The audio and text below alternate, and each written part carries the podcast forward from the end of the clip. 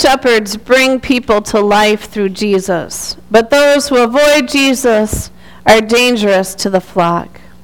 Jesus, the gate, provides sanctuary for the sheep. This sanctuary grants abundant life, pasture, and salvation for those who follow the shepherd's trustworthy voice. The gospel for this fourth Sunday of Easter comes to us from the 10th chapter of the Gospel of St. John.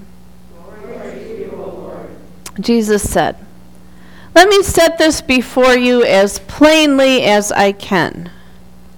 If a person climbs over or through the fence of a sheep pen instead of going through the gate, you know he's up to no good. A sheep rustler. The shepherd walks right up to the gate. The gatekeeper opens the gate to him, and the sheep recognize his voice.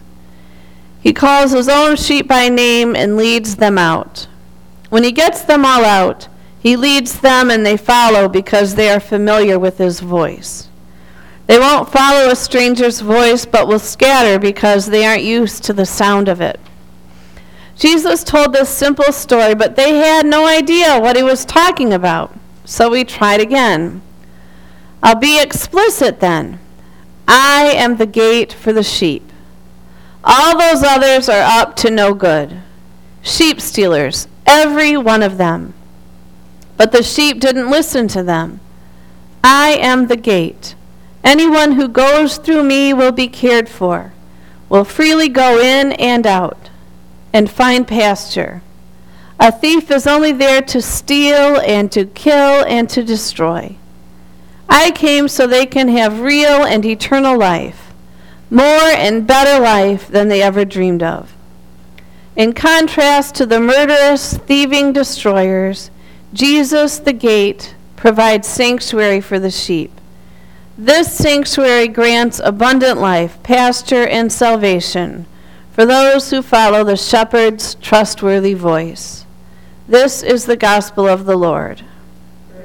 You, Please be seated.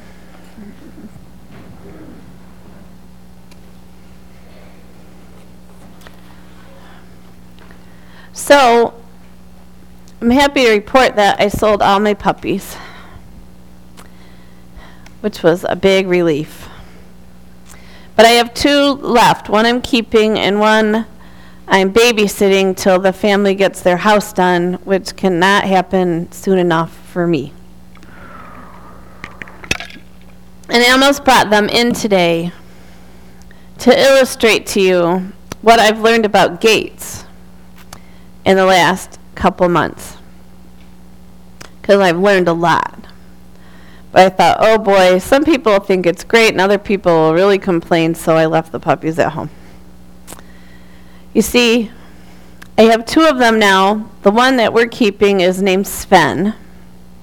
Sven the Swede. He's a light blonde lug who's kind of just a blob who takes it easy. And the other one's name is Leslie, who's slightly more high energy and assertive about what she wants in life. Now, when the puppies were first born, I had a nice whelping box and everything was fine. And then when they got older and obviously needed more room, I added on one of those little gray plastic exercise gates. Do you know what I'm talking about? That people can get both for pets but for kids. You know, it's sort of like a giant octagon playpen. And that was great. Puppies loved it. They could look outside and they were in their gates and it was wonderful. And then one day, Leslie decided that was no longer suitable for her. I had a hint of that because she started flipping over the dog bowl and standing on top of that to look out over the gate. Well, about two days later, Leslie decided that wasn't good enough anymore and she can crawl over that gate in about 15 seconds, which caused all kinds of trouble for me to try to figure out I've got to keep this, I cannot have this puppy running through my house for obvious reasons. And what's interesting to me was that all at that time when she did that, there were three other puppies in the pen who all watched her do this. And you would think they go, "Oh, look what she's doing. Let me do that." But not a one of them did. Not one of them took her example. It's only Leslie who wants to climb out over this gate.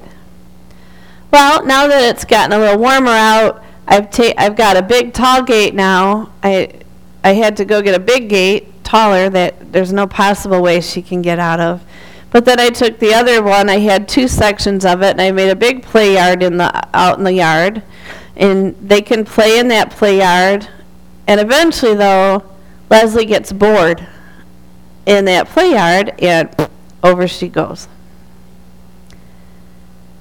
Now, why do I talk about this in church? Because it's a lot like us. In fact, it's exactly like us. Jesus is got to be the worst possible gatekeeper who's ever existed. In fact, Jesus stinks as a gatekeeper. Because Jesus, moment by moment, minute by minute, second by second, fails to keep us in the gate, in the fenced in area. He constantly fails to buttress, put up obstacles to those places that we keep finding ways to sneak out of the gate. He's got a problem on his hands.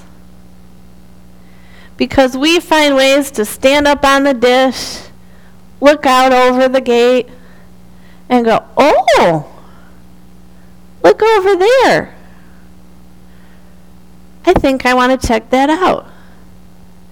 And before you know it, we got our foot stuck in a hole, or we're almost hit by a car, any number of occasions, some other wild animal comes and leads us down a path that we shouldn't be going. Jesus stinks as a gatekeeper. Have you ever thought of that? But is it true? It's true. I am the gate, and I'm a lousy gate. That's what he should say. I am the gatekeeper, and I am one lousy gate because I'm going to let you go in and out as you choose. And I'm going to trust that at those moments when you get yourselves in trouble, you're going to hear my voice and know how to get back to me. And then here's the thing when you come back to me, I am not going to smack you on the nose or smack you on the behind. I'm going to open the gate and I'm going to let you right back in. So, another dog story. Henry, my 75 pound male, if he should get out of the gate, he has this little ritual that he likes to do. He runs down to the end of the corner, past the store, and takes a right. And he has to go up about a quarter of a mile for what purpose, I don't know, until he gets to that point and then he turns around and runs back. Now, if we should go and chase after him, he will continue to run because he thinks this is the best darn game that's ever been invented. But if we stop and say, Come here, Henry, come on, come on, I love you, come on, come on, come on, guess what he does? he comes running full bore at us and returns home. That's what Jesus has discovered about you. When you escape out of the gate and you go tearing off to whatever area you think is what's going to get you happiness or joy or life, that really is a is a position that could get you hit by a car knocked over, lost, into major trouble, Jesus doesn't go back. Jesus says, Come on on, Sharon. Come on, Sharon. Come on, girl. Come on, Bob. Come on, Denise. Come on, Pat. Come on, Stephanie. Come on. Come on. Come on. Come on. Good girl. Good boy. Here's a treat. Come back. Get in the gate. Because I love you. We haven't evolved that far. And why does Jesus do that? Well, one, he can't help himself. He loves you so much that when you get when you risk getting hit by a car or getting into trouble and you turn around and you run back, his reaction is not, his reaction is, whew. Oh, thank heavens. We missed it again. Come back, come back, come back to me. Jesus wants you to come back. And you should never, ever be afraid, Hannah, or anybody else, to come back. Use nothing that you can do that will cause God to do anything less in Jesus Christ than say, Come on, come on, come on, come here, good girl, good boy, come on, come on, come on, let's get back inside. Because He wants you there with Him. He wants you there with Him. Now, here's the other thing that I notice about dogs that when they're out running around, the only thing that's more exciting than finding another dog, find there's only one, I'm sorry, goof that up. There's only one thing more exciting than running as a dog out free, and that's having another dog run with you. And if you can get three or four more to run with you, even better. Then you got a real race on your hands. And the nice thing is, though, if one of them hears their owner's voice, guess what? They all come with them. Jesus wants you to go outside the gate. He wants you to get outside the gate. That's the weird thing about this. Jesus has an open door, open gate policy. He, he has an open gate policy so that you will go out there. He hopes that he's given you enough knowledge to know don't get hit by cars.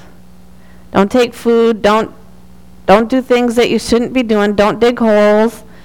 Don't eat the neighbor's bushes, don't pee on Mrs. Smith's prized begonias, whatever. He hopes that you know enough about that.